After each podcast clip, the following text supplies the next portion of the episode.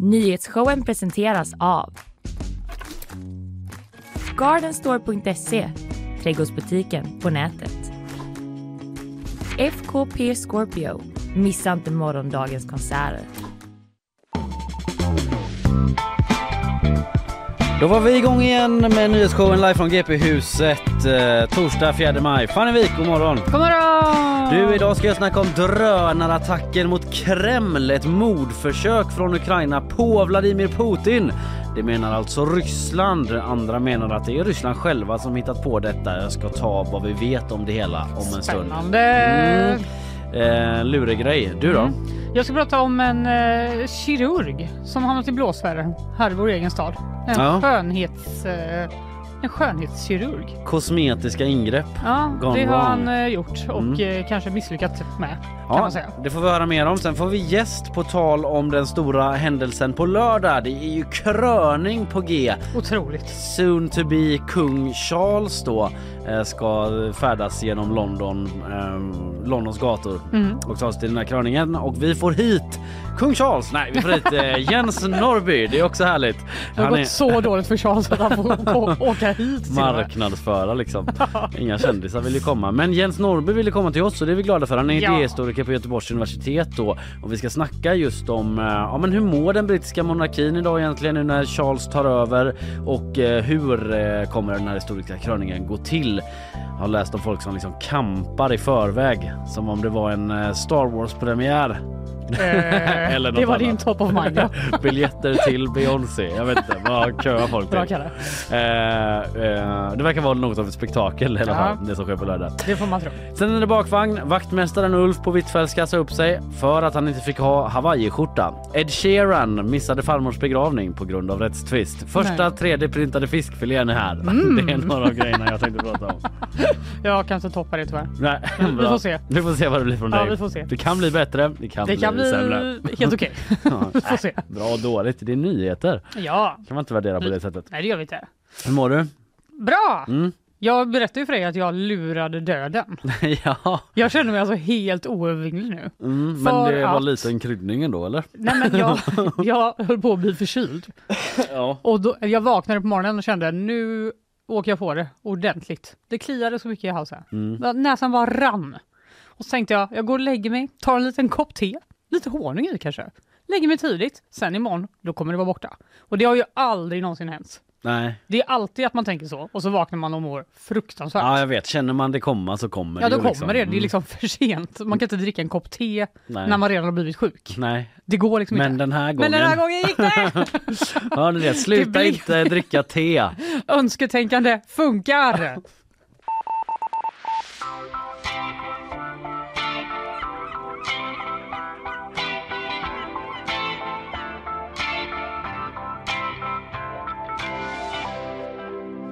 Kalle, matpriserna sjunker. Ja, jag såg Första en gången på fyra år. Paprika och tomat, paprika och tomat. Det ska Fan, jag köpa gott. alltså. Det är min inköpslista jag sitter och sjunger från.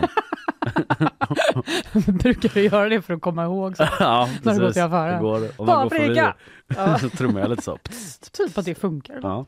Men i alla fall, eh, för, det står så här. Eh, matpriserna sjunker för första gången på mycket länge enligt Matpriskollen som vi har pratat om förr. ju. Mm, väldigt uppsving för den hemsidan de senaste månaderna. Ja. Sänkningen den är liten. 0,4 procent på maten jämfört med för en månad sedan. Men det är ändå ett trendbrott. ja, det förstår jag. Ja, sänka priser, det gör man inte i den här branschen. Det är extremt ovanligt, säger Ulf Masur som är grundare till Matpriskollen. Otroligt, eller? Ja, otroligt Ja. att man inte gör det. Nej. Den har bara smått gått uppåt sen begynnelsen typ. Ja, det ju, måste ju vara trevligt för dem. Men, sen eh, världens första affär startade så har det lite lite gått upp. Nu för första Paprika. gången 0,4. Ja, exakt. Nej, men eh, matpriserna gick ner med 0,4 procent och dagligvaror som är en vidare kategori då minskade Mm. med 0,3 procent i april jämfört med i mars. Eh, och eh, jag vet inte, i ett, över ett år har priserna rusat. Men innan dess då var eh, prisökningarna beskedligare. Vi har haft några månader med nollutveckling. Med sänka, sänkta priser, det gör man inte i den här branschen då. Mm. Eh, nu är det då anledningen till det här, tror Ulf, att trycket har blivit så starkt på matjättarna Mm. och leverantörerna att få stopp på det här prisrallyt. Det, den allmänna liksom opinionen, känslan. Det där mötet, du vet. Ja, då har det ändå funkat Elisabeth då. Svantesson som att sa. hon satte sig ner där och bara Ja. Hej guys. Vad tror ni om att inte öka priserna Ja, så mycket? Tjäna mindre pengar. Exakt. Går det? Är det möjligt? Och det visade sig att det var det. Det var möjligt. Det var ju otroligt. 0,4 Ja, procent mindre. 0,4 procent mindre kan man säga. Men eh, Ulf Masur då på Matprisgalan, han vill inte liksom ropa hej. Nej. Han vill eh, att vi ska, liksom, den fortsätta utvecklingen, vi får se. Vi ska inte hoppas på att priserna kommer falla ytterligare, bedömer han. Eh, det var ju lite tråkigt. Ja, det var det. Men eh, om vi ska avsluta på en positiv note så står det så här i den här SVT-artikeln som jag läser. Nu när det våras och grönskar så kommer jordbruksprodukterna att sjunka i pris. Så är det alltid, säger Ja. Ulf. Till sommaren. Ja, Ja, jag köpte gurka, sötpotatis igår. Gjorde du? Ja, vad billigt det var. Nej, Jag trodde det skulle vara dyrt. Vad billigt. Vadå, du köpte det fast du trodde det skulle vara dyrt? Och sen blev det Nej, men det, det var ganska högt kilopris men så köpte jag bara två stycken. Då blir det inte så dyrt. Men, ja. Du vet hur man unnar sig, Kalle. Ja. Nej, men gurka, jordgubbar och sparris, Ja. säger han. Lyfter han fram som Mm, goda exempel. mm, mm, mm. Det kommer bli billigt. Ja, härligt. Goda nyheter. Vi kastar oss raskt vitan, eh, vidare och Japp. eh, gör ett sånt halsbrytande ämnesbyte. Vi ska till eh, Ryssland. Igår kom anklagelser från ryskt håll om att Ukraina kamikaze-kört en drönare rakt in i Kreml för att försöka mörda president Putin. Jag vet inte ifall du har sett den här filmen? Nej, jag har bara sett rubrikerna. Mm, det sprids ju en film, det finns eh, filmat från lite olika vinklar då men eh, där man ser någon typ av flygande föremål som kommer eh, farande mot taket ungefär på en Kremlbyggnad och eh, det är någon sorts kupolliknande struktur där då och så sprängs den då i någon form av explosion som uppstår. Det ser ut som att den sprängs eh, i luften strax över taket. Sen är det svårt att utläsa exakt vad som sker då. Men enligt ryska statliga nyhetsbyråer så är det så att Ryssland alltså förhindrat en drönarattack. Så enligt den förklaringen så skjuter de väl ner den här drönaren då på något sätt eller liknande strax innan den når fram. Eh, för eh, enligt ryska mm, uppgifter då återigen så ska drönaren ha varit på väg mot Putins eget residens i Kreml. Där han bor ibland alltså. Så enligt dem då Ukraina kört en drönare rakt mot där Putin ibland bor. Var han hemma då?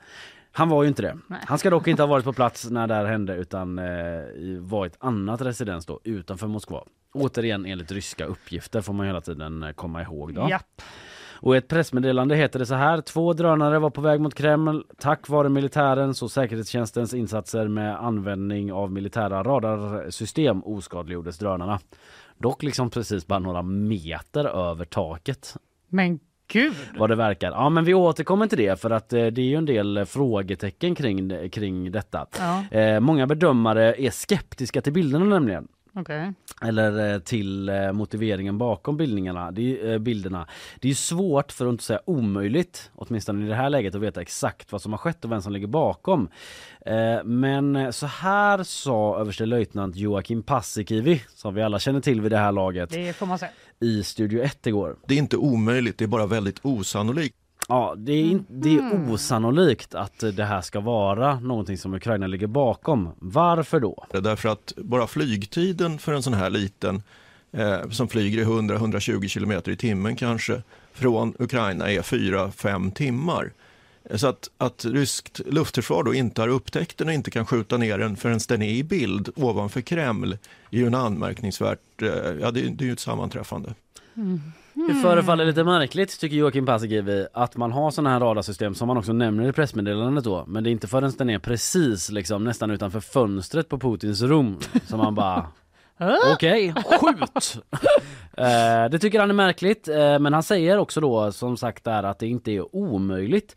För det finns eh, tidigare drönarattacker Eh, som eh, där drönare färdats in i Ryssland då och där man hittat vrakdelar efteråt som man har filmat. Eh, och eh, det finns en sån variant då av ett, eh, en drönarattack som ska ha försökt mörda Putin tidigare sägs det nämner eh, eh, Paasikivi i den här intervjun också då. Men i det här aktuella fallet Där har man inte visat upp några vrakdelar eh, med några så siffror eller eh, nummer. Reggae-skyltar har de ju inte men de har ju olika nummer och på sig och sådär. Det har man inte Gulligt visat om upp. de har haft en liten registreringsskylt. Ja precis, och så sa de en sån rolig typ röv 2, 3, 4. Röv 666. Ja, precis. Ja. Nej, något sånt har de inte kunnat eh, eller velat visa upp. Eh, och eh, Sveriges Radios Rysslandskorrespondent eh, Maria Persson Lövgren hon är inte helt tagen på sängen över att det här sker. Hon säger att läget i Ryssland är väldigt spänt nu inför den här segerdagen som man ju traditionellt firar den 9 man- maj om fem dagar alltså. Eh, samtidigt så väntar man på den ukrainska motoffensiven som sägs vara på gång. Den kan vi återkomma till lite mot slutet här. Och eh, samtidigt då så är det så att vissa hårdföra ryska företrädare menar att Nu måste man slå till mot Kiev, att man ska oskadliggöra hela Kiev, eh, skjuta sönder i regimen där. Och eh, det här är ju någonting som man kan förvänta sig är ett sätt att säga då att eh, vi blir attackerade, det är terroristdåd, vi försöker döda vår president och då har man ju någonting att säga att vi måste svara på det här. Mm, du hänger med? Mm. Att eh, man, eh, det skulle kunna vara någon sorts falsk flaggoperation då som Ryssland själva ligger bakom för att motivera att man ska Mm. Slå till hårt. Ja precis, eller vad man kanske vill hålla på med då. Ja, det. Att slå till hå- hårt mot eh, Ukraina. regeringen Ukraina, precis. I deras regeringskvarter där. Samtidigt då, det finns de som eh, har lite invändningar mot detta. Eh, Carl Frid Kleberg som är SVTs utrikeskorrespondent med fokus på Ukraina och Ryssland bland annat. Han skriver på Twitter att han inte sett eh, citat då en enda övertygande förklaring av vilken nytta Ryssland skulle ha av en false flag-attack mot Rysslands kanske kändaste flagga vid Röda torget. En vecka innan segerdagen som överstiger den grova symboliska skadan och synbara sårbarheten. Alltså han menar så här. Eh, får de verkligen ut tillräckligt av det här? För det ser ju också ganska dumt ut. Att de inte upptäckte den förrän den var precis Precis, de, framme liksom. de förefaller vara ganska sårbara Ja, och man kan man nå säga. hela vägen fram till Putins sovrum med en drönare. Ja. Eh, eller i alla fall några meter ifrån den. Han skriver i en liksom följande tweet så här. Obs! En sak man kan säga är att det knappast är ett mordförsök på Putin. Ingen tror rimligtvis att Putin sitter och typ fikar på något tak i Kreml där han är sårbar för den här sortens attack. Om han ens är i Moskva. Tveksamt inom parentes. Nej, det, har, det tror man ju faktiskt inte. Nej det låter ju konstigt Ja, när han when you put it like that Carl Frid Kleberg på SVT. Ja, Ryssland ser svaga ut då om man kan komma så nära eh, en så starkt symbolisk byggnad. Den kanske mest symboliska byggnaden med ett mordvapen så att säga. En poäng, eh, man, vad ska man tro egentligen? Ukrainas president Zelensky dementerar i alla fall all inblandning. We don't attack Putin or Moscow. We fight on, on our territory. We are defending our villages and cities. Vi attackerar Oj, där inte. får råkade fortsätta lite grann. Ja men precis, vi attackerar inte Ryssland, vi försvarar oss på vårt territorium, sa Zelensky där. Under ett besök i Helsingfors, som i sig är historiskt, Ja! han befinner sig där nu. Det hinner vi inte prata om nu men eh, det kan man läsa Mysigt. mer om. Ja, han är ute och eh, eh, reser runt där. Eh, Rysslands ex-president Dmitrij Medvedev har i sin tur krävt då att Zelensky ska utplånas efter det här mordförsöket Oj, som Ryssland ju kallade. Ja men precis. det var Eh, hårda ord. Ja det var hårda ord, kanske i linje då med att man motiverar en eh, någon sorts eh, attack då. Ja, det. Eventuellt. USAs utrikesminister Antony Blinken, han verkar inte heller veta riktigt vad han ska tro. Eh, men eh, han konstaterar i alla fall I would take anything coming out of the Kremlin with a very large shaker of salt. mm, ett saltkar. Ja. En, inte bara Det är en så nypa. mycket stora ord i den här rapporteringen. Ja, verkligen. Eh, Han tar det inte bara med en nypa salt utan med ett helt eh, saltkar då. Eh, Allt som kommer från Kreml. Och det kanske han gör rätt i. Ryssland har ju också tidigare använt sig av sådana här falska flaggoperationer för att motivera attacker. Det skulle kanske, det skulle kanske alltså kunna vara hittepå som Studio 1 programledare uttrycker det. Sa Det kunde man ju tro. Skulle det kunna vara ett hittepå? Tyckte bara det var lite fint. gulligt! Uppfriskande att han uttryckte sig så i ett, Ett sånt hittepå. program. Ett hittepå. Eh, men vad säger Joakim Paasikivi om det? Skulle det kunna vara ett hittepå? Visst skulle det kunna vara det. Alltså Ryssland har ju en historia av att iscensätta olika eh, terrordåd inför Tjetjenienkriget som ursäkt för att starta det. Eh, man mördar ju sina egna eh, dissidenter eh, och, och inte minst Navalny för förgiftningsdåd. Så att, ja, ingenting är, är uteslutet ens där. Inte ens hittepå. Eh, är uteslutet. Eh, han, men, han, ska, han säger liksom också att man inte har slagit till med robotattacken mot regeringskvarteren i Kiev tidigare. Mm. Eh, Man har, ja, man har inte gjort det helt enkelt så det återstår att se om det här används som förevändning för att helt enkelt göra det framåt. Och som jag nämnde då så väntas ju också från ukrainskt håll en våroffensiv. Det kanske du också sett fladdra förbi i rubrikerna? Ja, det är något med det ordet. som Ja. bara, det är två ord som inte borde vara i ett ord. Nej. vad jag menar. I fredstid eh, icke. Ja, precis. Eh, Det har spekulerats ganska länge, i flera veckor, om att en sån kan vara på gång och att väldigt mycket står på spel när man väl slår till då för att och, eh, ta tillbaka eh, ockuperade områden.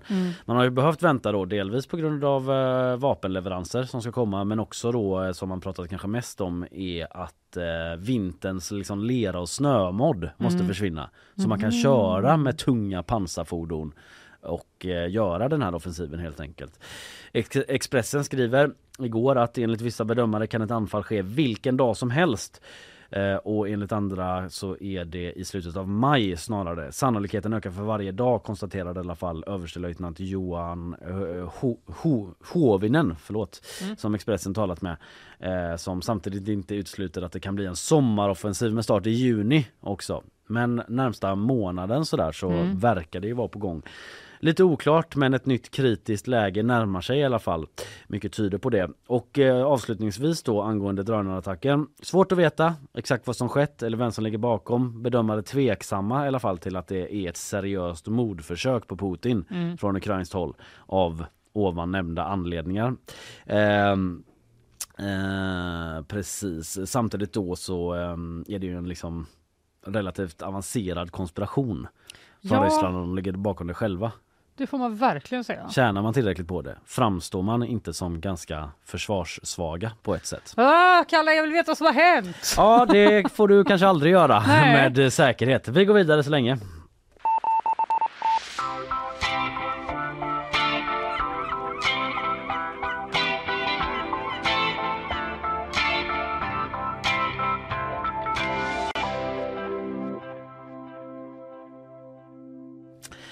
Det om det. Vi ska snart eh, ta oss eh, tillbaka till Sverige och Göteborg Så är det. och en eh, skönhetskirurg Mm. i eh, blåsväder minst sagt. Eh, vi eh, ska först lyssna på våra sponsorer. Nyhetsshowen presenteras av Gardenstore.se, trädgårdsbutiken på nätet. FKP Scorpio, missa inte morgondagens konserter.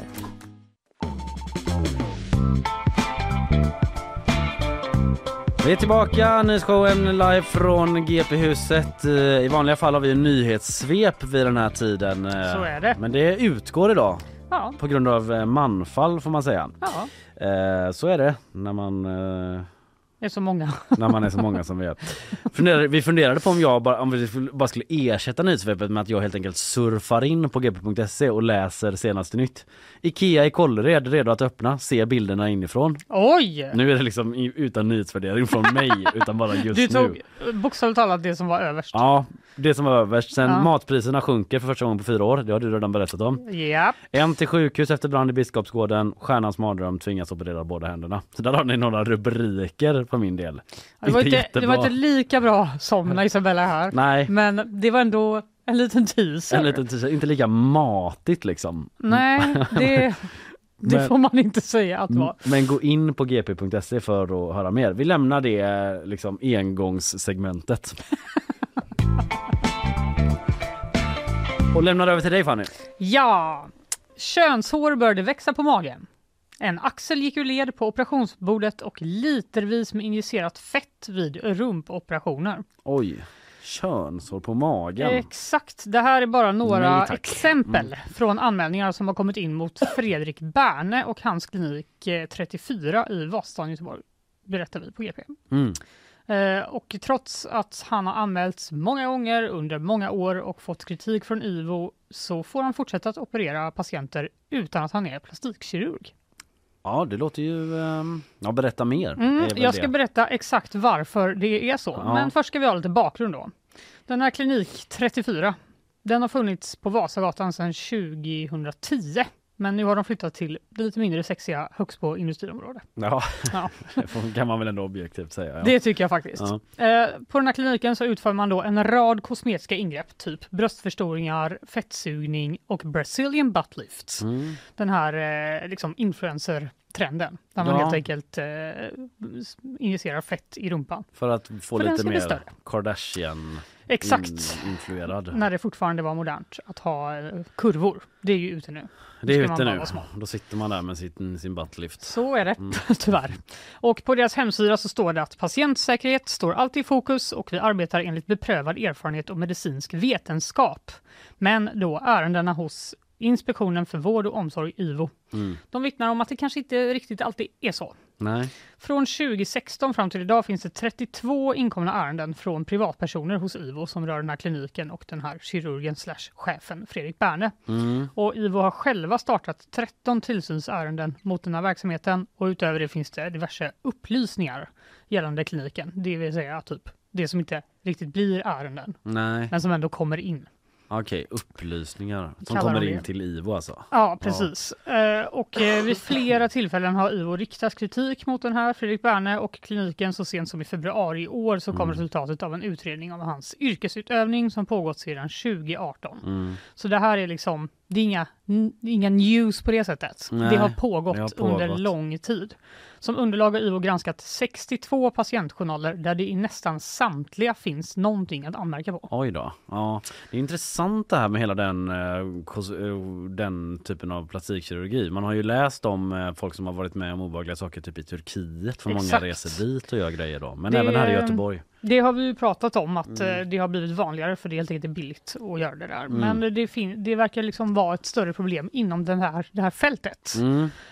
Eh, och jag ska bara ge lite exempel på vad han har då gjort, vad han fått kritik för. Mm. Han ska till exempel ha sprutat in för mycket fett när han har gjort de här Brazilian butt lifts åt- på åtminstone 22 patienter enligt IVO. Mm. Ibland eh, har han liksom eh, lagt in eh, över en liter fett där det egentligen ska vara 3 till 4 deciliter. Men det kan vara väldigt farligt det här. Det kan vara jättefarligt eh, och eh, många andra liksom, eh, anmälningar visar att resultaten inte har blivit som man önskat. Inte bara hur det ser ut utan att patienter menar att deras kroppar har förstörts efter att de har opererats där. Mm. De har fått ojämna resultat, de har fått upp fillers som har hamnat på fel ställe. Lös hud, olika smärtor Okej. som har uppstått Mm. som är både kostsamt och smärtsamt för dem. Och i en anmälan från 2021 så berättar en kvinna om att hon har gjort en bröstoperation och hon vaknar med att hon har ont i axeln. Och då ber hon en sköterska att hämta då Fredrik Berne och han säger att axeln måste vara ur led. Dr Berne svarar med att det har inte hänt honom innan och det är ett misstag. Sen börjar han googla sig fram till hur man reponerar en axel och drar lite i axeln. Står det i anmälan. Okej. Framför den här kvinnan då och det slutar med att hon får åka till akuten på Mölndal och så får de fixa det. Ja. Och sen blir hon typ sjukskriven för att hon får men och detta då. ja, fundersam hade man ju varit hur axeln gick ur led från första början. Ja, det är Ja. lite märkligt. Och vi på GP har också träffat Agnes, 31, som har lagt hundratusentals kronor på att återställa sin kropp efter att ha opererat sig hos Fredrik Berne på Okej. klinik 34. Vi ska Mm. lyssna på henne här. ja, ungefär två månader in började den värsta svullnaden lägga sig. Så då fick jag se eh, att jag hade så här, jättemycket ojämnheter på ryggen. Eh, och vilket jag tog kort på och även skicka och mejlade han. Så att vi hade liksom en kontakt hela tiden. Och han sa ganska tätt inpå, jag tror redan i december att ja, men det här kommer vi behöva korrigera liksom. Eh, det där såg inte bra ut jag ger han en chans att korrigera det här och sen, eh, sen tror jag att det blir bra liksom. Men det var bara ännu värre. Och det var då jag efter det fattade att det här kommer liksom inte... Jag kommer behöva gå till någon annan och betala ännu mer pengar för att eh, fixa alltihopa. Ja, hon, eh, han går helt enkelt med på att det blev inte bra det här, vi ska hjälpa dig och korrigera det. Hon skulle Mm. liksom få eh, operera sin mage till exempel. Eh, men det blev aldrig bra säger hon och hon berättar också eh, om hur hon har mått efter det här. Självförtroendet var dåligt, självbilden, självkänslan. Eh, jag ville liksom inte vara naken med sambon. Jag ville liksom inte klä av mig framför någon eller att någon skulle se mig utan kläder. Så att det liksom... Det var som att komma tillbaka till ruta ett igen. Ja, det kan man ju förstå om man har då lagt massa pengar för att man har komplex över någonting och sen Mm. blir det ännu värre och eh, hon känner att hon inte ens ville vara naken framför sin sambo. Mm. Eh, Men hur kan det här ske då? Jo, för att få kalla sig plast, plastikkirurg så måste man i Sverige ha genomgått en mångårig specialistutbildning som är godkänd av Socialstyrelsen. Mm. Men för att kalla sig estetisk kirurg, som då den här Fredrik Berne gör, behöver man inte det. Aha, vad speciellt. eh. Han är, han är kirurg, men Mm. han har ingen specialistutbildning. Nähä. Och det behöver man helt enkelt inte ha för att ha den titeln. Okej. Mm. Och den titeln då, estetisk kirurg, den har varit ganska omdiskuterad och 2021 så kom en ny lag där det står att endast läkare med specialistkompetens som är kopplad till det aktuella området får utföra då vissa estetiska ingrepp. Mm. Men det måste inte vara att man är utbildad i just plastikkirurgi. Nähä, så man kan vara... eh, Okej. Man kan vara typ specialist på något annat tydligen. Eh, Fast kirurg då, med specialist på typ hjärtat. Ja, det är ju det som är lite märkligt Ja. eh, kan man säga. Den här titeln har fått kritik bland annat från en läkare som vi pratar med på GP, Peter Apelgren som är verksamhetschef vid den plastikkirurgiska kliniken på Sahlgrenska. Mm. Han säger så här, antingen är man plastikkirurg eller så är man inte det. Min högst personliga åsikt är att termen används i marknadsföringssyfte. Ingen plastikkirurg skulle kalla sig för estetisk kirurg. Det är det andra som gör. Ja, jag förstår. Ja, han tycker också att det är rimligt att man kan kräva att man är utbildad plastikkirurg om man ska utföra då kosmetisk operation. Mm. Patienten behöver klar information om vem de träffar och vilken kompetens de har. Eh, ja, och jag tror att vissa patienter upplever sig vilseledda Mm. om man då träffar någon som har titeln estetisk kirurg så Mm. tänker man att ja, det är väl någon som är specialist Ja, på jo, det som jag ska opereras för. det låter ju så. Eller hur? Men vad säger lagen då? Ja, Ja, i regeringens proposition från 2020 så går det att läsa att man anser inte att det är nödvändigt att ange vilken specialistkompetens som bör gälla inför varje enskilt ingrepp. nähä, Det är det här okej. som är lite klurigt då. De, de anger inte du måste vara specialist inom det här fältet, Nej, utan du måste bara vara specialist. ja. Eh, och, eh, men de tar upp en rad exempel att förhålla sig till kring vad som anses vara en advokats specialistkompetens. Då. Mm. Till exempel kan det vara eh, ingrepp då, som operativa lyft av panna, ögonbryn, mage, armar, ben, bål, hela Mhm. kroppen. Då kan det vara advokat med en vidareutbildning inom plastikkirurgi. Ja, för det är många andra ämnen om man skulle träffa en eh, kirurg också liksom bara hej det är jag som ska liksom operera ditt eh, knä här. Exakt. Du är specialist, jajamän. Specialist på knän. Nej, på, eh, på njuren. Exakt. Men det här ska nog gå bra säger du. Så här... Syster, och så bara sövs man ner. Man bara. Ah, ja, då är det redan för sent. Mm. Eh, precis så här ospecifikt verkar det helt enkelt vara. Och Mm. dessutom är det så att enligt lag så har, är det de enskilda klinikerna som ansvarar för att kunskapen finns. Alltså det är upp till verksamhetschefen och den läkare som utför behandlingarna att säkerställa att de har liksom rätt kompetens. Så man reglerar sig själva där. Exakt, och på klinik 34 då så är det Fredrik Berne som är verksamhetschef och klinikens enda kirurg. Vad säger han om allt det här då? Du kommer väl till det förstås? Ja, men, exakt. Det betyder alltså att han kan gå i god för sig själv. Ja, Jag som chef säger att jag som kirurg, jag klarar ändå av det här jobbet. jaha okej. Mm. Han är ansvarig för att han själv har kompetensen att utföra sitt jobb. Ja, ja, ja. Och det är ju det här, här har man ju fastnat helt enkelt. Eh, IVO då, det är ju Mm. den myndigheten som tar emot anmälningar som rör vården. Mm. Och om man tycker att någon är liksom riktigt, eh, riktigt illa ute, då kan man ta vidare då olika fall till hälso och sjukvårdens ansvarsnämnd. Och där kan man då få typ dra in någons läkarlicens till Mm. exempel. Men det ska liksom väldigt mycket till Okej. att man hamnar där. Och eftersom lagen då inte har några krav på att yrkesutövaren ska vara plastikkirurg Nej, så driver de inte då fallen. De har inte tagit dit. sig dit. Nej. Nej, de, eh, eh, Jörgen Wensten som är chef på IVO eh, i sydväst, sydväst i Göteborg, Mm. han säger om det görs en förtydligande av lagen så välkomnar vi det. Okej, så han eh, jag säger det inte rakt ut men han hade gärna sett en sån låter det ju som. Det låter som Mm, det, mm. att de är lite så här, som det är nu så kan vi inte riktigt göra det. Nej. Så trots att han har fått kritik från IVO förr och från flera håll och kanter nu så menar de att det räcker att, att de, de riktar kritik mot honom istället för att lyfta då ärendet till Ja. Eh, så att han kan bli av med sin Då ska legitimation. alla liksom nås av den kritiken då från Precis. Mm. Och vi kommer fortsätta följa det här, säger IVO. Det är inte så att vi bara släpper det här nu. Nej. Utan vi kommer fortsätta följa det. Det är bara det att eh, de har ju redan gjort det här en gång. Ja, och då blev det ingen bättring. Liksom. Släpp det nu. Ja, exakt. Ska jag bara. Mm. Och vad säger Fredrik Berne? Det vet jag inte. Nej. GP har sökt honom. Han hänvisar till att han har svarat IVO när det gäller kritiken från utredningarna. Ja. Och att han, ja, han har inte återkommit. Nej, okej. Så vi vet inte. Och det är IVO-svaret. Det, det Ja, är har mellan vi- dem. Det verkar vara mellan dem, ja. Ja. ja, vad speciellt. Jag eh, antar att eh, ja, man kan ju läsa mer om det här på gp.se. I tre artiklar. Det finns massor av exempel och eh, mer information om man blir intresserad av detta. Mm, får vi Men- se om han Berne återkommer då med att ge sin bild ytterligare. Ja, det hade väl varit något. Det hade det varit.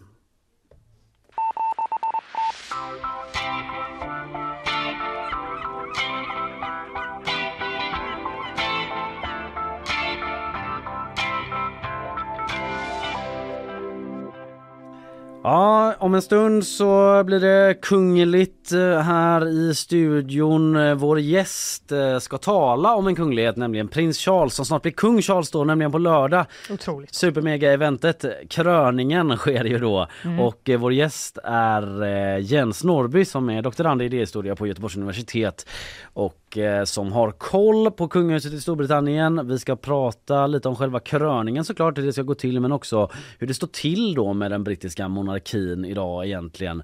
Vad är det han tar över, Mm. Charles, och hur populär är han? Och eh, Varför vill ingen spela på hans kröning?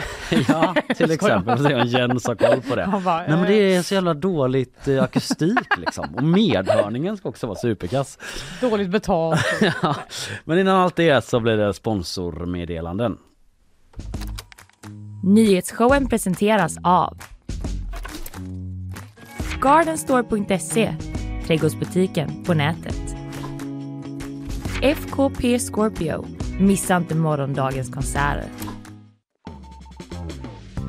Häng kvar då som sagt. Det blir eh, kröningssnack om en liten stund med Jens Norby, vår eh, gäst.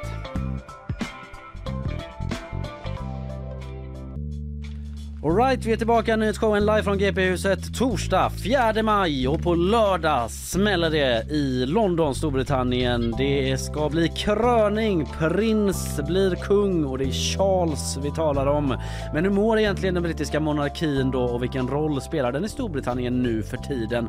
Detta och såklart lite om själva kröningen ska vi prata med, eh, ska vi prata om nu med Jens Norby, doktorand i idéhistoria på Göteborgs universitet. God morgon Jens! God morgon, god morgon. Hur står det till? Det, det är bra, det är Ja. bra. Roligt att vara här. Ja, vad kul att du är här. Är du liksom, är du liksom peppad, förlåt för det liksom överanvända uttrycket, men på kröning? Eller har du mer liksom en torr akademisk blick på det hela? Nej, nej men självklart, man dras ju med i spektaklet. Det kan inte, inte ens den torra akademikern kan hålla sig utanför. värja sig. Nej. Men hur har du förberett dig då? Eh, nej, vi får väl se. Jag, ehm, eh, jag har ju familj och sådär, de är kanske inte lika intresserade av det. Så Det blir säkert att jag tittar på det vid andra tidpunkter och så. Men Ja. jag kommer nog försöka se.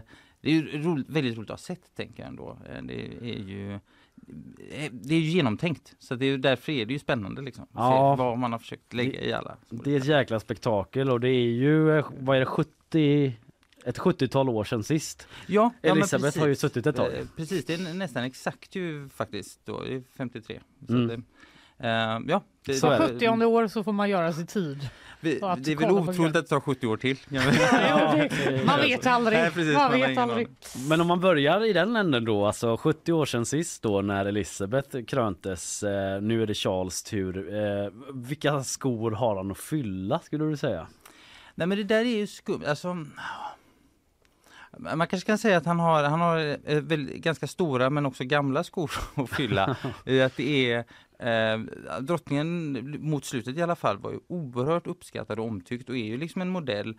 Men alla är också inne på att hon är utdaterad i någon mån och det är liksom kröningen verkligen. Eh, så att det där är en eh, det är en svår balans att hitta, Mm. att försöka verkligen efterlikna och liksom vara tydlig att man är en del av samma tradition och för, tar, tar vid hennes arv. Men det är helt uppenbart för alla också att det här kommer behöva. Mm. Och en sån där väldigt tydligt enkelt är ju att 53 så fokuserade man oerhört mycket på imperiet. Det var liksom en imperieutställning fortfarande ganska mycket. Just det. Alltså vad betyder det? En imperieutställning? Nej men det handlade om att visa upp eh, att Storbritannien trots att det som var uppenbart för alla andra inte längre var en ledande stormakt 53 eh, hade de, de typen av muskler. Man skulle visa upp samväldet, visa upp alla de länderna skulle få gå men även eh, fanns det fortfarande ett ganska stort anslag av eh, militärmakt. Liksom, Mm.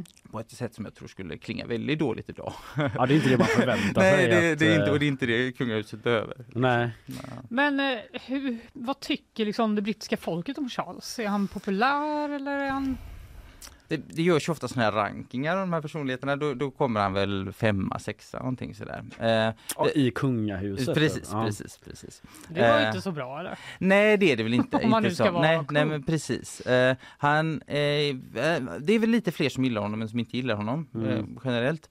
Vilket, eh, jag tror senast jag tittade så Elisabeth har, liksom 80 procent och han har 55 procent. Mm. Så att det, eh, han, han har ju varit en kontroversiell figur på vissa sätt. Ehm, Eh, jag tror att det har blivit, det är alltid en fördel att bli kung. Det, det är från sätt att när man väl blir kung så, så, så eh, blir folk lite mer sympatiska. Ja. Ehm, jag tror kanske på det stora hela att han inte liksom, det är inget jätteproblem för honom, hans personliga image. Nej. även om det inte, kanske inte är jättetillgång heller.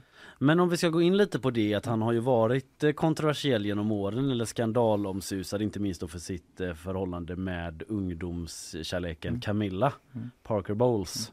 Alltså eh, hur har det liksom påverkat eh, brittiska folkets inställning till honom? Nej men jättemycket, jag tror att det där är en eh, stor, eh, det är något att verkligen förhålla sig till. Mm. Ehm, generellt så är det liksom en stor fråga alltid, eller liksom ett sätt att förstå kungafamiljen är att det finns två sidor av det. Återkommer i många sammanhang och det är både en ehm, institutionell, mystisk, liksom den här ehm, ja, men väldigt eh, värdiga sidan. Mm. Men så finns det den personliga. Liksom. Mm. Eh, och den balansen är svår och har varit svår särskilt under 1900-talet och 2000-talet. Eh, drottningen lutade ju alltid mot det institutionella. Hon liksom landade alltid där och det i slutändan verkade ju väldigt framgångsrikt. Mm. Eh, Charles har ju liksom, det har han bränt ut ganska mycket. Han kommer inte kunna luta helt på det liksom. För att folk har hört honom liksom ha telefonsex. Liksom. Ja. Det, det, det, där stör ju den bilden liksom. Ja. Men jag Eh, tänker för drottningen Elisabeth har ju det liksom kostat lite grann privat att hon har ju fått en väldigt komplicerad relation till eh, sina barnbarn och, Mhm. och liksom eh, till sin Ja till Diana, alltså Charles tidigare fru och liksom, ja som du säger balansgång som är svår liksom. Nej men verkligen, jag tror, att, jag tror att om man tittar på de senaste fem åren så framstår det som att drottningen hade träffat den där balansen väldigt bra. Och, Mm. att, och att det framstod även i relation till exempel till eh, ehm, Harry och Meghan att, att den här värdigheten funkade väldigt bra. Att hon framstod som en liksom, mogen part i den liksom, konflikten. Men som med Diana, om man går tillbaka till det, då framstod det inte som att det funkade. Det Nej. ju liksom, eh, hon framstod som oerhört känslokall. Eh, och att hon inte, hon vägrade lämna Balmoral efter Dianas död och väntade länge där med barnbarnen och så. Det, Ja. så att hon har, hon har precis verkligen fått kämpa med den balansen, särskilt under kanske då 80 och 90-talet. Ehm, Ja, men även då med Camilla, den här Mm. relationen har ju inte heller då setts med blida ögon. Och, eh, men nu när förra året när Elizabeth gick bort så meddelade hon att Camilla nu skulle då kallas för Queen Consort. Eh, vad är det för något? Nej men Queen Consort är helt enkelt att det finns framförallt då två olika sorters drottningar. Den ena drottningen ärver sin titel och är Qu- Queen Regent eh, och den andra är gifter sig in i sin titel. Mm. Queen Consort. Då. Okej, så det Ja. betyder att hon är lite inne i värmen nu då? Precis, nej, men det, det är den fulla titeln som hon liksom skulle kunna fått även om hon ehm, hade gjort saker på ett annat sätt. Eller man ska Ja. säga. Men det är det hon blir nu när han kröns? Precis, Mm. de kröns kan man säga tillsammans. Det, Ja. det är ju det vanligaste att man har gift sig innan man kröns. Men det finns ju även eh, fall ehm, som ehm, Ja, som sagt i England har inte det varit så vanligt de senaste då hundra åren eftersom det bara är några få kröningar. Ja. Ehm, som, där, där man är gift sig efteråt eh, Ja. och får, får, får den rollen senare. Men det, det är en viktig skillnad helt enkelt att Elisabeth var ju, hon var ju drottning och så var, ehm, var ju Philip aldrig kung. För han hade inte den, han var ju Nej, just eh, det. eh, prins Philip alltid Mm. liksom. Eh, För han, han hade inte ärvt den tronen. Men jag bara tänker så att alla verkligen hänger med för jag eh, innan, eh, liksom innan det började aktualiseras och man närmade sig kröningen ganska dålig koll på hela det här men alltså Charles var ju gift med Diana. Just det, just det. Ja, Mm, och mm. liksom hon, hon dog ju och de hade en ganska komplicerad relation och sen liksom ganska många år senare så gifte han sig med den här Camilla eh, Parker Bowles. Får jag spola tillbaka ännu lite Ja, mer? det får du gärna. Ja, men, Ja. Då kan vi, om vi går tillbaka ännu lite till så kan man säga att Charles ehm, ehm, kommer i sina ti- tidiga 20 å- år sådär och börjar utforska ehm, det sociala. Han, han, ja. han träffar flera människor men träffar bland annat den här Camilla Parker. Eh, hon heter inte Camilla Parker Bowles utan Camilla Shand. Ja. Eh, de eh, får snabbt en, liksom, en, eh, någon slags co- connection sådär och blir intresserade av varandra. Men jag tror att hon är åtta år äldre än honom. Mm. Hon är alltså 28-29 här någonstans och hon börjar hon, ja, hon har två grejer då. Dels hon börjar försöka söka etablera sig och hon har ju då, vilket, ja, tabu haft sex då helt enkelt. Tidigare? Eh, japp, Ja. precis. Ja. Detta är liksom inte helt kutymt i, i cirklarna. Och då finns det liksom två saker här som inte, det är två processer vi inte riktigt vet hur vi ska väga mot varandra. Det ena är att eh, Charles är nog inte särskilt redo att etablera sig än. Liksom. Nej. Ehm, ehm, det, det är den här luriga att han förväntar sig etablera sig lite senare, hon förväntar sig etablera sig lite tidigare och hon är äldre. Så det är liksom. Ja.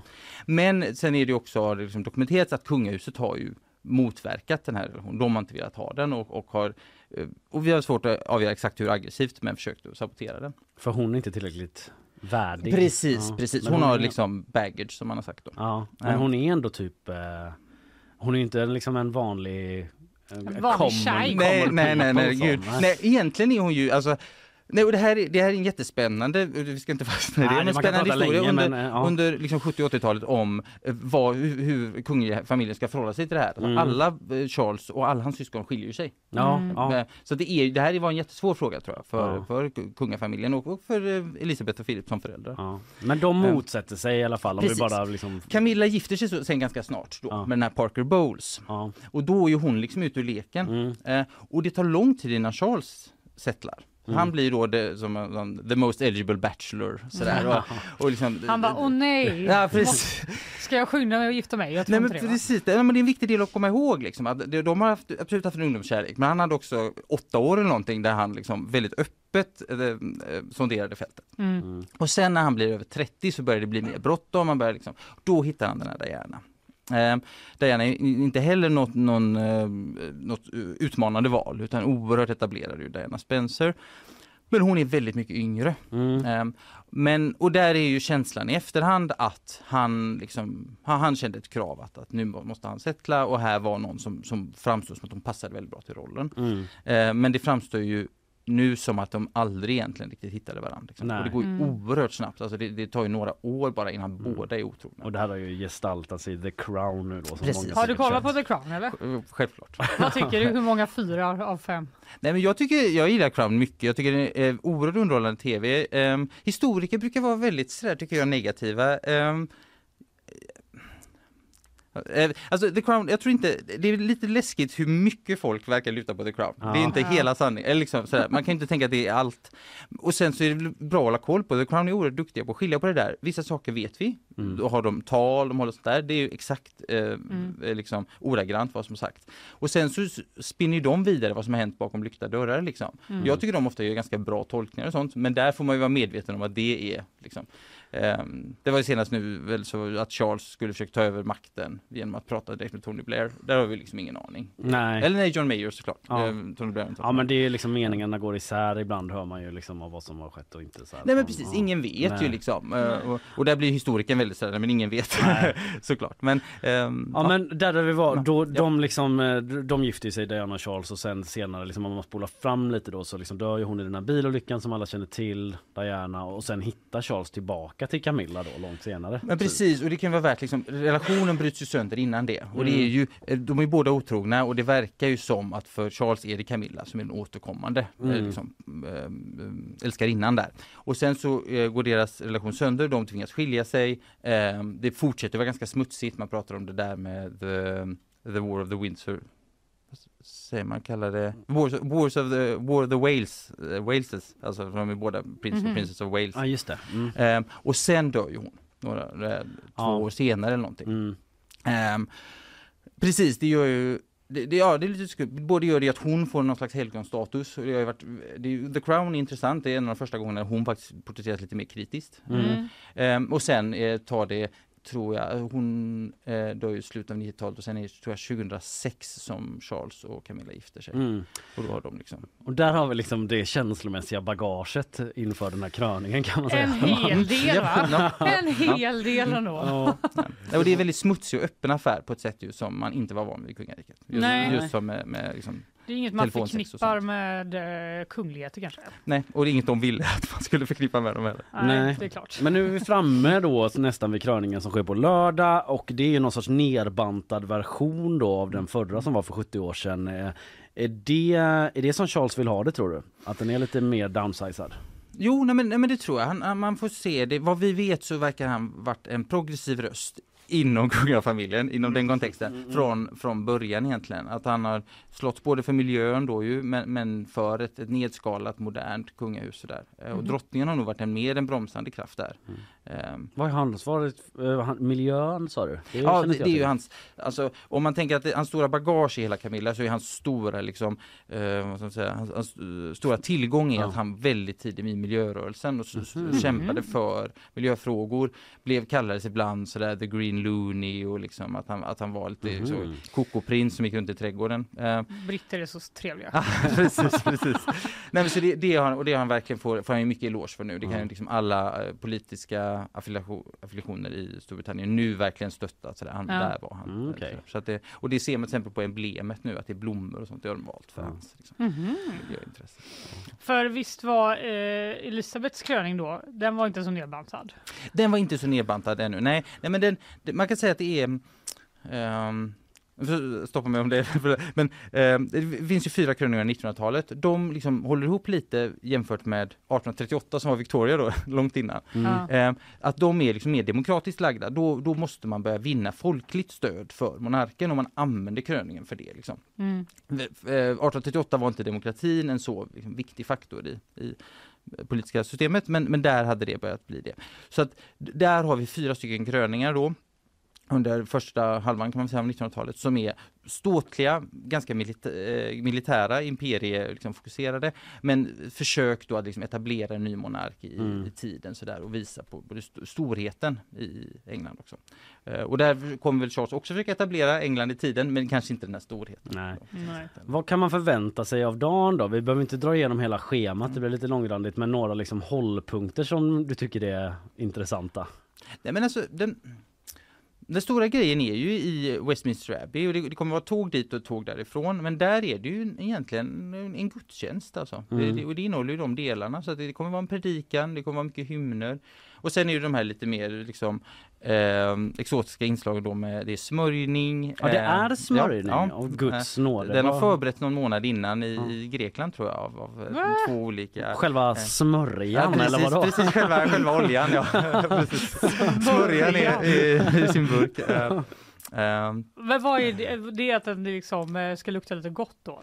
eh, ja, nej men, nej men den ska ju, den är, det är en ganska, eh, alltså i- liturgisk eller vad ska man säga, kanske i, i teologisk meningen, den är ju ehm, eh, väldigt seriöst förberedd såklart, för den, det hör ju till Um, vad heter det på svenska, så konsekration, alltså det är ju ett förheligande av, av Ja, så, att, att man- den man- ska eh, välsignas typ. Ja men precis, Mm. det, det är inget som vem som helst får utan det får man ju då ofta kanske då eller traditionellt sett fått innan man dör. Men Och, man, och han liksom rent konkret kommer liksom smörjas på huvudet Precis, eller? det är lite intressant för det görs bakom en liten skärm. Men det, det är faktiskt så att det, inte, det, det görs inte liksom med kameran i ansiktet på honom. Men han ska få några kors och jag, eh, det, jag tror det är ett, eh, en handfull kors på kroppen. Eh, Det finns de som har förespråkat att han...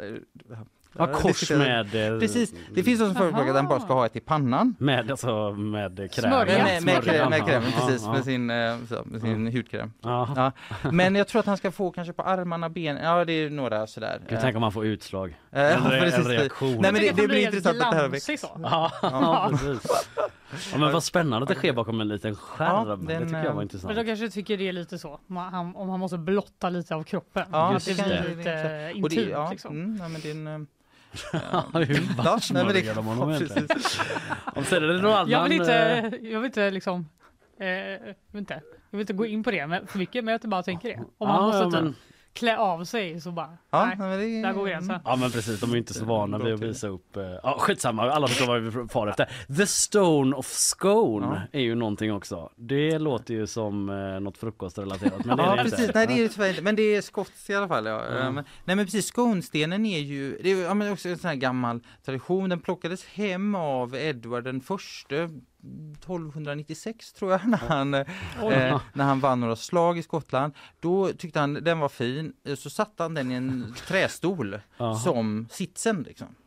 Aha, Mm. vad Det är obekvämt. lite så Game of Thrones eh, ja, på något ja, sätt men ändå. det, ja, Ja. precis, det, Ja. man kan se var de får sin inspiration från. Ja. Eh, och den eh, ville skottarna såklart ha tillbaka ett tag, den kallades liksom ödesten och sånt, den var ganska viktig även i skotsk. Eh, det var inte bara liksom en sten vid sidan av vägen sådär. eh, och, eh, så den har, ligger nu i Skottland men hämtas in liksom, Ja okej. vid, vid kröningen. Till kröningen då. Jag Så tror att de gjorde det även för Elisabeth, men det kan vara att Nej, det kanske var att den fanns bara i England. Då. Men så, så då, då har man haft eh, s- trästolen då, Edwards stol har stått där. Ehm, och den har liksom ett hål i sitsen. Och sen så får man liksom köra upp då, så hämtar man stenen. och så lägger Han man ska den, så sitta att man- där ändå? Ja, precis. den. Det, och det kommer precis efter tror jag kanske att han Aj. svär eden eller sådär. Okej. Det låter så obekvämt. Ja, och den är nog inte. Men bättre än att det var ett hål. Det är lite sån toa Man får bra hållning tänker jag. Mm. Om man Ja, måste det- sitta på en sten. Bekvämlighet är ju inte deras motto. Nej, det är klart. Nej. Men du, alltså vi kröner inte i Sverige längre, eller hur? Nej, det, det är nästan ingen i Europa som gör det längre. Ja, då, det är bara de som Eh, håller på. Eh, precis. bara, men... Ja, nej men faktiskt. Eh, man, man har övergått till mer liksom, eh, vad ska man säga, modesta eh, ritualer sådär. Eh, så att, och det, det, tydligaste exempel, eller det tydligaste uttrycket för det där är ju att eh, vår kung aldrig har kronan. Helt enkelt. Han bär inte den liksom, Nej just det. Han är inte krönt. När du säger det. Ja, ja, precis, så, så är det. det är precis den. Ja. Eh, ja men som du sa då, det har ju varit liksom opinionsmätningar som visar att han inte är så eh, jättepopulär ännu i alla fall då. Mm. Kanske får sig en liten skjuts eh, när han väl kröns då. Men kungahuset i stort då, eh, deras popularitet, eh, den är också låg historiskt. Jo, nej men det är det. Är väl, eh, det är väl uppenbart att det blir liksom svårare och svårare att vinna popularitet för ett kungahus. Mm. Sådär. Men ehm, Du ser inte att liksom man kommer lägga ner verksamheten Nej. inom Alltså- överblickbar framtid?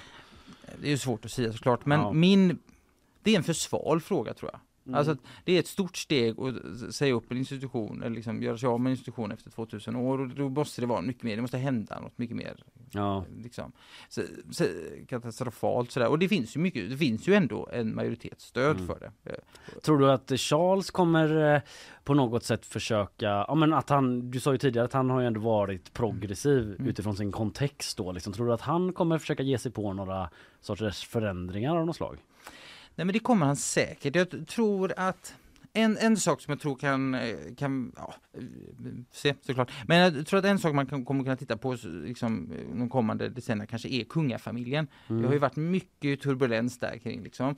Eh, både Harry, Meghan och An- men också Andrew till exempel. Och det känns ju inte som att någon saknar dem jättemycket. För de, här. Alltså, alltså de har ju blivit tvingats uteslutas då. Mm. Andrew kommer ju ha, om han ens är med, en minimal roll liksom Mm. I helgen. Men det, det har ju inte Och Meghan kommer inte nej, Nej. men Harry kommer. Ja. Precis, Mm. precis. Meghan och barnen där kommer inte. Eh, och, och, men kan nämna så att även Archie då fyller år under helgen så att de säger att det är för tidigt. Jaha, okej. Krockar. Well, det är ingen kröning av en kung, men Nej, eh, precis. Ja. fyller barnen år så fyller de år.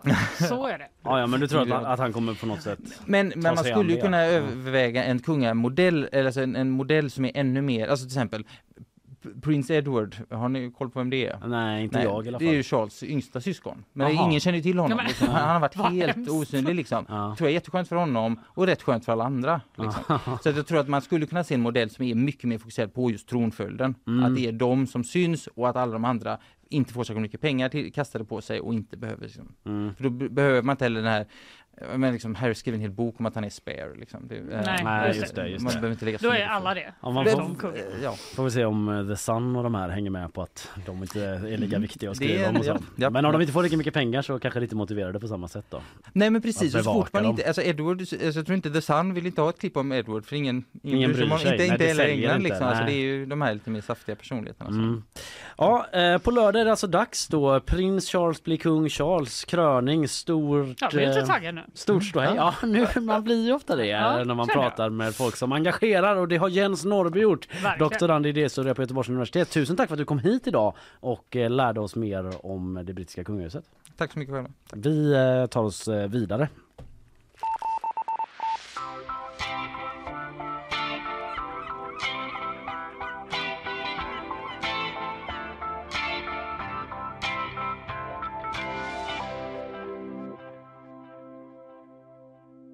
Eh, vi ska gå vidare snart med bakvagn. Innan det så lyssnar vi på våra sponsorer. Nyhetsshowen presenteras av Gardenstore.se, trädgårdsbutiken på nätet. FKP Scorpio, missa inte morgondagens konserter. Ja, SVT ska det vara. Ja, har vi kommit fram till det här som sänder den här kröningen då på lördag om man vill sitta bänkad. Det är väl liksom lite så slow tv nästan av det hela. Ja, det är, det är älgarna eller den här kröningen. Ja, man får precis. välja vad man, eh, vad man föredrar. Stora kungsvandringen i England. ja, eh, nyhetssvep eh, har vi inte för eh, lite manfall eh, i redaktionen och eh, vi skrotar väl det där inslaget som vi prövade där jag helt sonika bara gick in på gp.se och drog rubriker. Jag tyckte det blev lite sådär eh, Det verkar vara ungefär samma. Som ja, samma kvar. som ligger där. Ja, men Ja. men det blev liksom inte så matigt. Det, liksom, det, det väckte mer frågor än vad det gav svar, kände jag. Eh, så vi... Det var, du, det, du sa det själv. Ja, det, ja. Vi eh, tar oss till eh, bakvagnen helt sonika. Vill Ja. du börja eller? Ja, eller jag ska bara hitta min... Eh, hitta rätt här. Vet du, annars annars kan jag berätta om Ulf som är vaktmästare. Ja, gör det. För att eh, nu har jag många fönster. Eh, Det har blivit en eh, engagerande artikel här på vår sajt gp.se om skolvaktmästaren Ulf som har sagt upp sig i protest. Han är vaktmästare på Hvitfeldtska, min Mm. gamla skola. Jaså? Alma Mater, där jag har gått. Känner du eh, till den här mannen? Jag känner inte igen honom. Eh, Han har varit lärare tidigare eh, berättar han men är vaktmästare nu. Jag vet inte om han kanske har varit på någon annan skola innan. Det är ju trots allt ja, jo. ett tag sedan Du jag är ju ganska studenten. gammal, va? 2006 sprang Oj, jag ut oj, oj, till tonerna av typ eh, Håkan Hellström eller något. Ja, det brukar vara så va? Det brukar väl vara så. Men han har sagt upp sig nu i alla fall för att han inte får ha på sig hawaiiskjorta. Ja, eh, Hvitfeldtska gymnasiet har eh, liksom eh, vidtagit disciplinära åtgärder och hot om uppsägning för att han inte vill ha på sig sina svarta arbetskläder. Och nu har han Nej. själv sagt upp sig i protest, alltså Ulf. Ehm, vi kan lyssna på ett litet eh, klipp här där han blir intervjuad av eh, SVT. Nu ska vi se, där har vi det. För du kommer inte ta på dig de här kläderna? Absolut inte. Jag tycker jag har en fri vilja. Absolut inte. Han vägrar ha de här svarta kläderna. Ja. Eh, för att han har en fri vilja som man säger och det har han ju. Alltså han har jobbat inom skolans värld i 20 år då, först som lärare och sen som vaktmästare. Och eh, det var så sent som förra året då som man i ledningen fattade det här beslutet att han måste bära arbetskläder. Men han har vägrat att ha dem. Trots att beslutet har kommit så har han ändå dykt upp i hawaiiskjortor och färgglada kläder och sådär. Mhm. Eh, I eh, intervju med SVT så har han en svart t-shirt med de här powerpuff-pinglarna på. Där det Oj! står girl, girl power. En fashion icon hör jag. ja, eh, ändå K- K-märk powerpuff-pinglarna. Ja, saknar. Ja, eh, och då har han eh, struntat i det helt sonika och då eh, så har han fått de här disciplinära åtgärderna riktade mot sig. Eh, men han får frågan av SVT liksom om han inte ser någon poäng i att man ändå ska ha arbetskläder. Alltså jag menar vissa måste ju ha det ändå i andra branscher. Så här. Vi kan lyssna på frågan och svaret. Men kan du inte förstå att man behöver arbetskläder också på en arbetsplats? Jo, jag tycker att man behöver arbetskläder om man jobbar på en arbetsplats som till exempel en vårdinrättning, matsal och liknande ställen där de kläderna fyller ett syfte.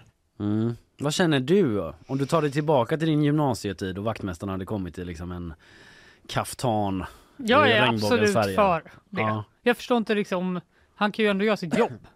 Ja, det känns ju inte som det hindrar honom att eh, liksom eh, skruva upp en whiteboard. Nej, att kan de bara, har du powerpuff-fingrar på dig? ja, du kan ju inte använda skruvdragare. Ja, då kan inte du ta emot den här leveransen av läromedel. Nej, jag tycker att vår vaktmästare absolut eh, borde ha lite mer eh, färgglada kläder. En uppmaning till vaktmästaren på Ja. GP. Stefan, Ja, han har ju ganska korrekt så, workwear. ja det, han, det ser i och för sig praktiskt ut. Han har ju Ja. sådana klassiska byxor med många fickor och Alltså sådär. med, med omsorg för av eh, den här vakt, vaktmästarens eh, K-märkta t-shirt så kan man ju känna, ska du verkligen liksom gå runt och borra saker med den? Ja, Tänk att om den den kan gå förstörs. sönder och så ja. Men det måste väl ändå vara upp till honom? Ja, det får vara hans beslut då. Ja, jag tänker ändå det. Ja, eh, i alla fall eh, John Lundmark, skolområdeschef, eh, bland annat för Hvitfeldtska då. Eh, Han vill inte ställa upp på en bandad intervju med SVT men svarade i ett mejl att alla vaktmästare på övriga skolor har arbetskläder och att det på inget sätt är kränkande för en person att visa att man arbetar som vaktmästare. Det känns inte som att uh, Ulf eh, tyckte Det var- kanske. Nej, det, det uppfattade jag inte. Nej jag uppfattar Att det honom var inte det heller som var så. problemet? Nej mer att han vill liksom uttrycka sig eller bara ha på sig det han vill då. Ja. Eh, hans signum är personliga kläder. Som Jag det kan så tycka jag. så här, Mm. kände jag nu, Mm. att om det hade varit skoluniform Mm. på alla elever, Mm. då hade det ju varit lite konstigt. Att det hade Om- stuckit i ögonen. Ja, om Ulf Mm. bara, eh, eh, eh, kolla min fräsiga hawaiiskjorta. Girl power. Ja, och alla bara, men varför måste vi ha Ja. typ slips varje dag? Men nu är det ju inte så. Nej. Han skriver också den här John Lundmark att eh, de anser att det är ett viktigt symbolvärde för vaktmästare att ha arbetskläder. Till exempel för elever och personal på skolan när det kommer leveranser, hantverkare och andra på besökare. Att eh, då finns det Ja, symbolvärdet vet jag. Ja, jag har lite svårt att tolka exakt vad det är. Men att det finns en tydlighet då vad man har för roll i alla fall. Mm. Kanske är att det känns proffsigare tycker de då. Men nu är jag ute och tolkar här. Jag vet inte. Nej. Han har i alla fall satt upp, sagt upp sig Ulf på grund av att han inte fick ha sina hawaiiskjortor.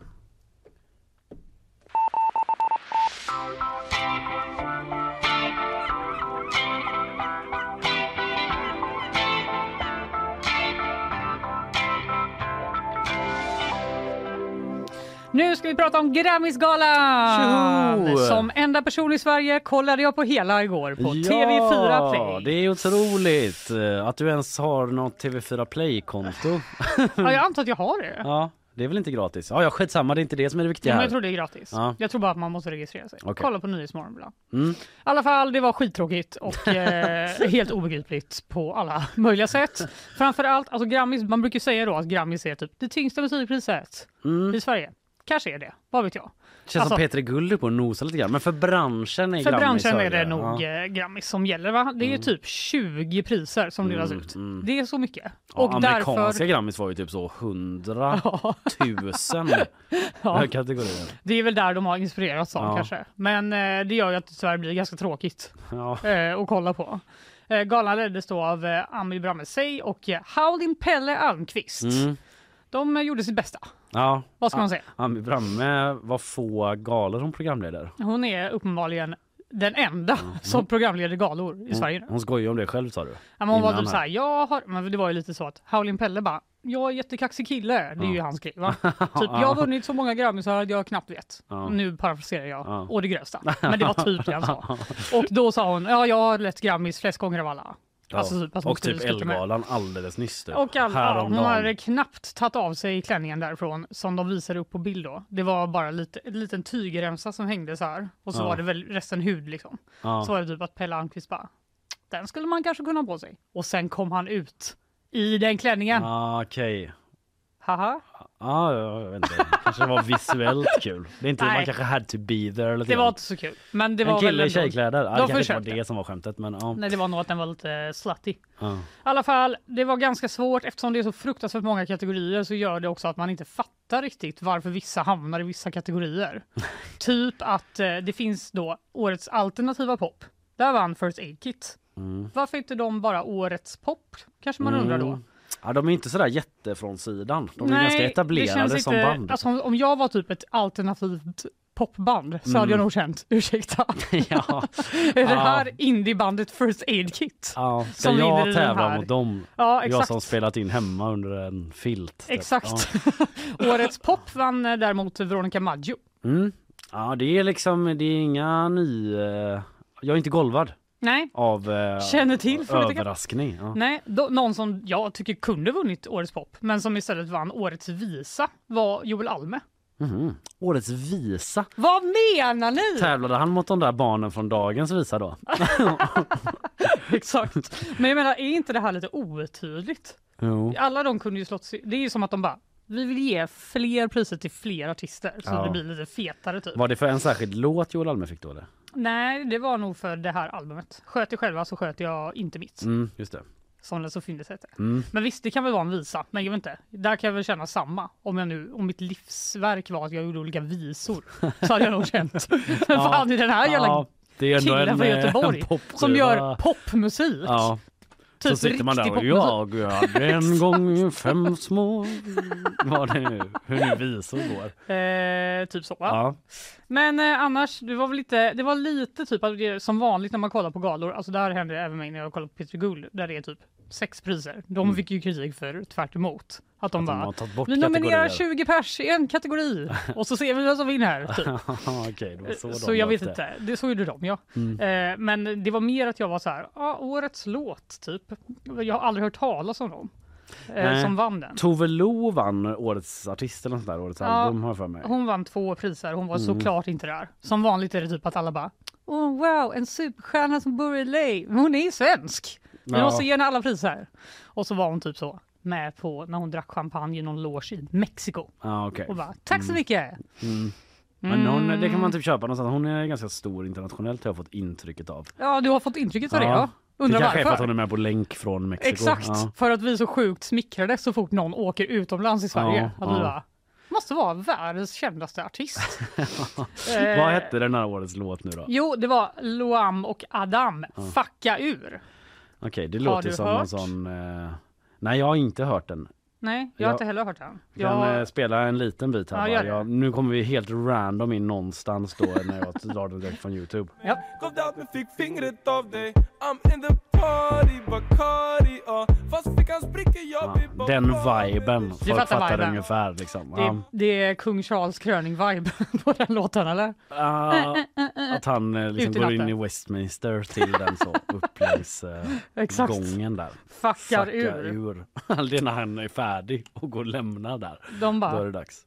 nu sätter vi på det. Ja. Nej, men annars var det inte jättemycket Göteborgs... Eh, typ ingen. Joel Alme då? Ja, förutom, Ja, honom. förutom var Joel Alme var det ingen för Göteborg Mm. som vann något. All right. Uhu. Bättre lycka nästa gång Göteborg. En kycklingklubba med coolslave eller slav eller vad heter det? Coolslave. Och lite potatis. Du... Vad? Den här måste du ta bort. Jag får typ panik. Jag får panik. Ja, se, jag byter till nästa vecka. Eller kanske imorgon, vi får se vad vi hinner med.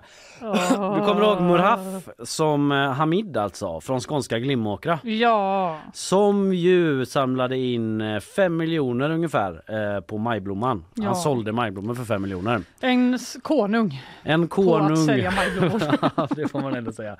Smord av Guds nåde som Ja. konung av majblomman. Ja. Muraf Hamid, 12 år gammal. Eh, han, eh, det har varit lite av en följetong då. Eh, han eh, började ju sälja på stan i Glimåkra, eller nere på byn. Och eh, då var folk inte så trevliga. Det blev ett Facebookinlägg, det blev viralt. Han samlade in digitalt då jätte, jättemycket pengar. Eh, sen visade sig, eller visade sig, det var liksom ingen nyhet egentligen men det blev ändå grejer hur mycket han skulle. Han skulle skatta ganska mycket pengar på det sådär då. Men han har ju inget personnummer. Eftersom att han inte är svensk medborgare. Eh, utan Men han vill ju köpa ett uppehållstillstånd för pengarna. ju. Precis, det var ju det han sa men det Ja, går han ju har inte inget sa han. personnummer. Och då ville han köpa nya kicks men också något till mamma och pappa. Typ så. Han gullig. Ja eh, men nu står det så här att Murhaf utan personnummer tankstreck pengar kan brinna inne. För Skatteverket har inte kunnat ge något besked om när han får sina pengar eftersom han saknar just de här fyra sista siffrorna i personnumret Mhm. läser jag från Omni som i sin tur eh, refererar till Kristianstadsbladet då, som har skrivit om det här.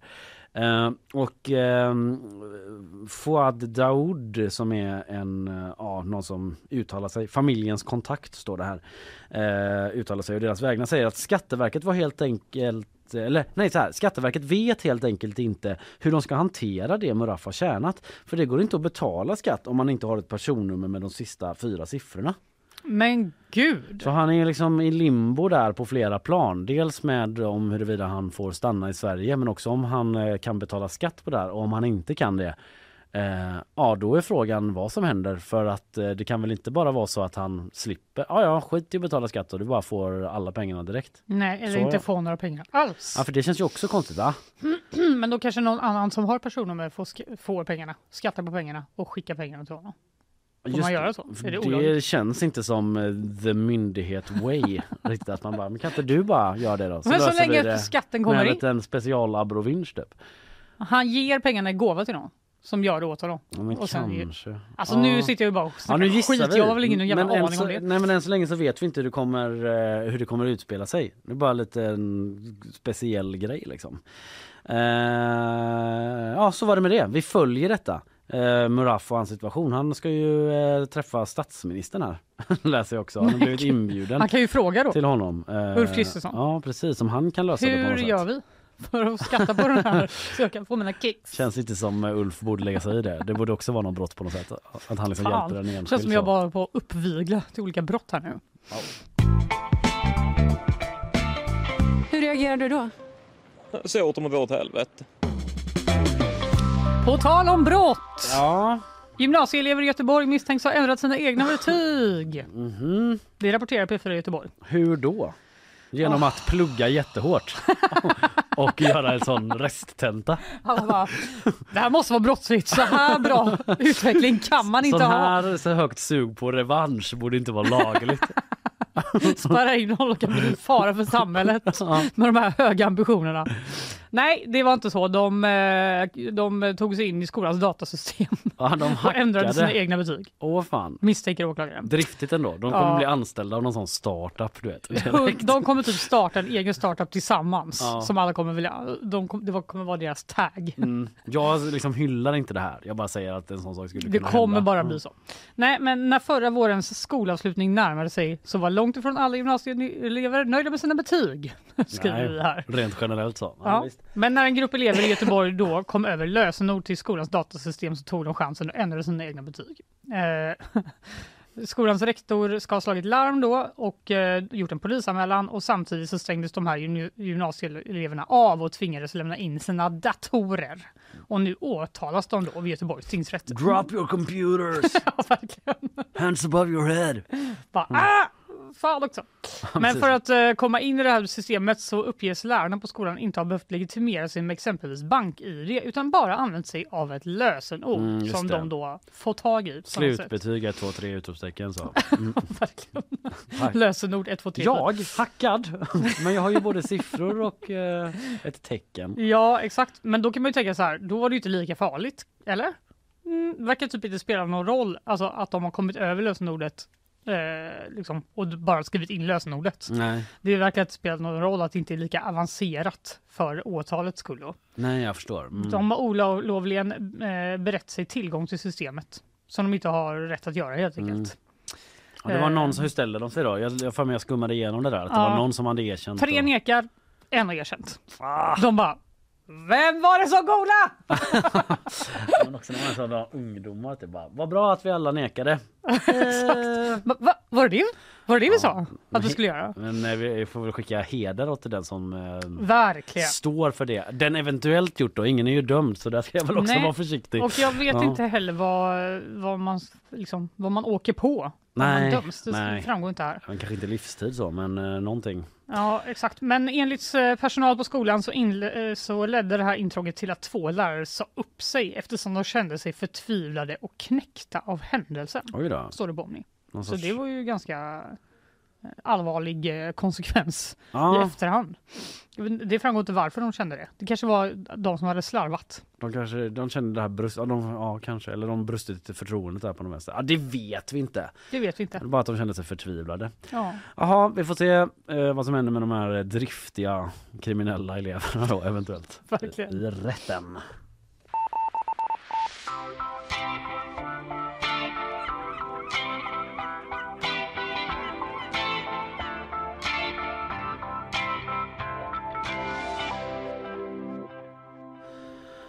Ja, en lite kort grej här. Eh, Vi pratade ju i förra veckan, eller vad det kan ha varit, om eh, den här restaurangen i Göteborg. Eh, Var det Pinchos som skulle börja med Mm. 3D-printad mat? Mm. De ligger ju lite i framkant där med olika techlösningar på eh, serveringen. Det olika appar och olika kött som ska printas ut ur någon printer. Mm, och nu kanske de får lägga till en rätt på menyn då för i Israel så har den första 3D-printade fiskfilén skrivits Mm. ut. Kontroll P.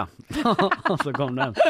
Eh, Ett israeliskt företag har 3D-printat den första fiskfilén skriver Reuters.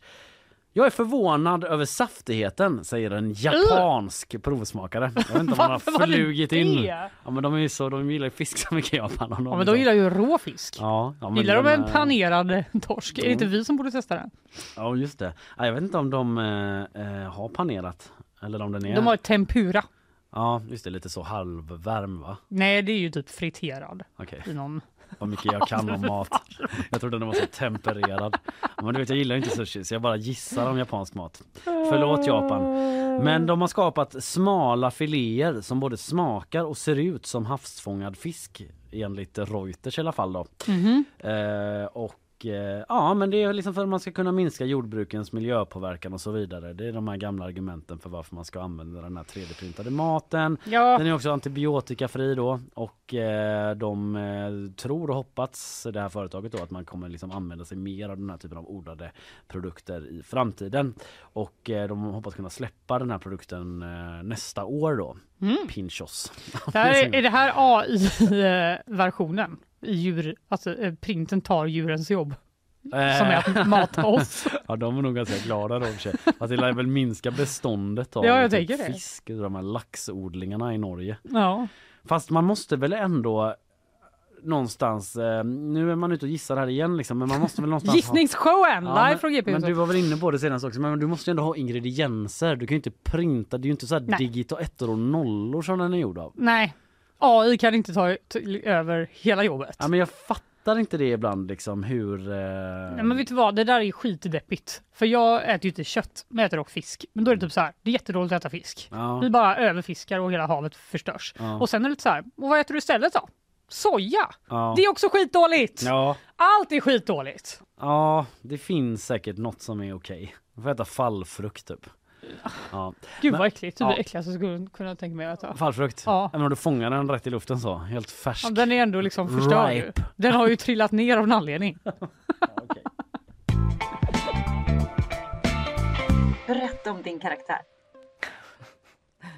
Um, jag spelar, what's, what you're doing for me, just so you know Nana, is I speak English 100% of my life and my mind is not in um, publicity state to do what you wish me to do. So I will do it for you, but I'm equally not as happy. But okay. Nu kommer jag trotsa producent Emily som också fyller år idag. Shoutout! ja, grattis! Och i present får du en grej som du inte vill att vi ska prata om. Så känner mig generös idag. Ja. Eh, vi har nämligen en artikel på g.se.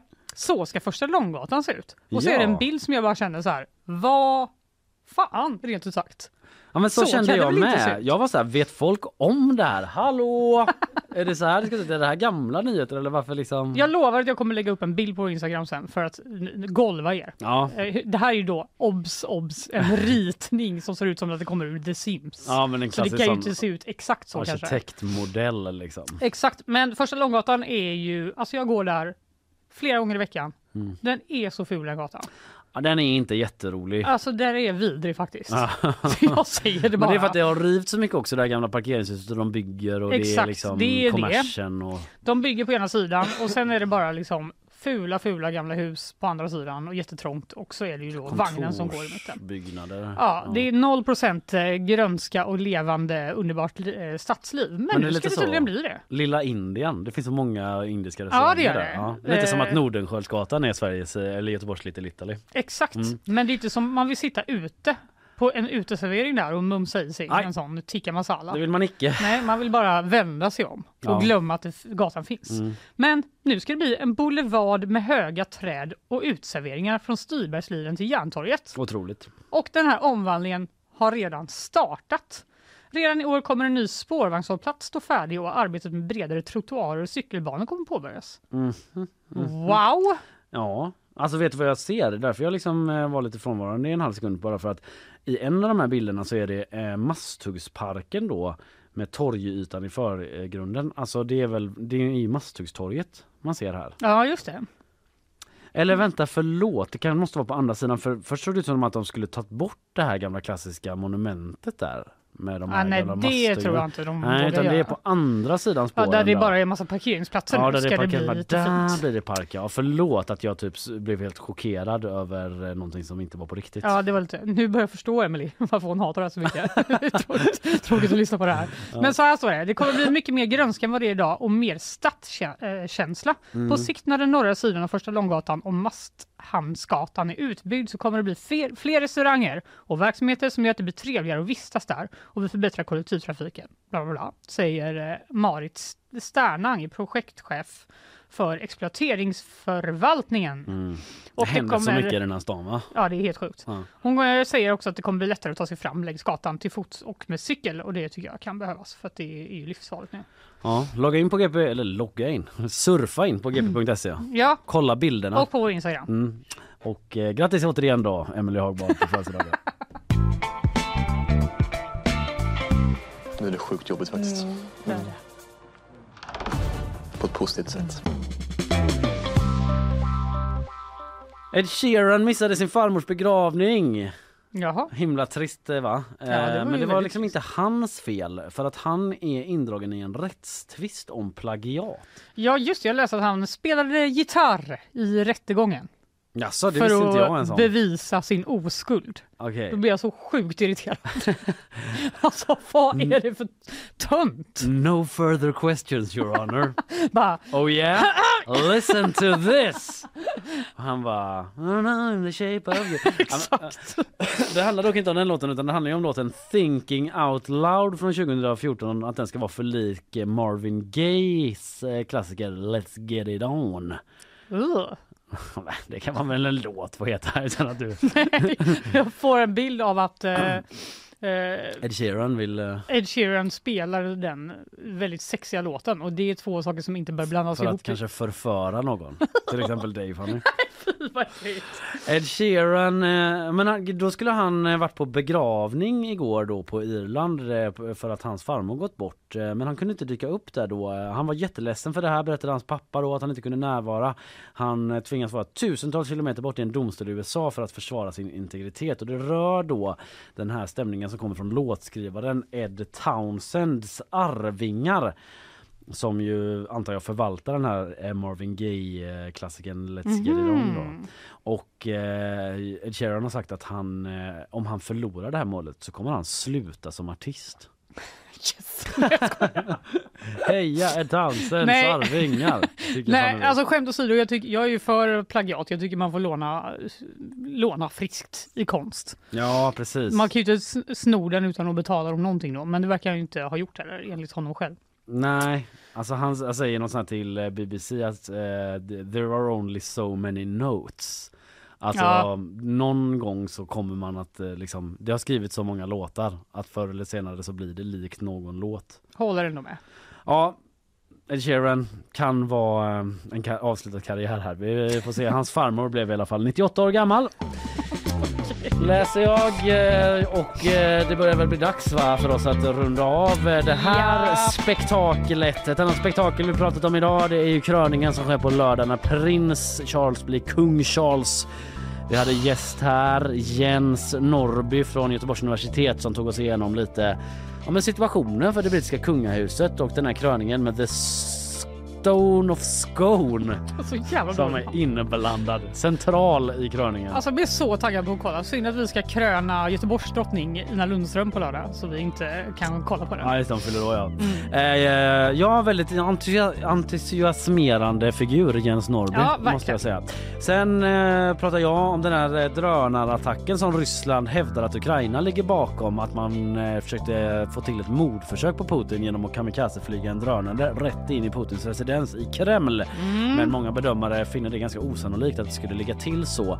Eh, Jag försöker reda ut vad man vet och tror där. Mm. Eh, Och du pratade om... Jag pratade om en eh, kirurg som har anmälts i flera år för olika operationer han har gjort men ändå får operera eftersom Mm. han kallar sig inte för plastikkirurg utan för estetisk kirurg. Mm, och de här eh, riskabla Brazilian battle liftsen Ja. som har varit så omtalade. Ja, det och en hel del annat. Podden kommer här eh, under förmiddagen om du vill eh, höra något av detta igen eller för första gången. Vi säger tack och hej så länge. Återkommer imorgon. Hej då!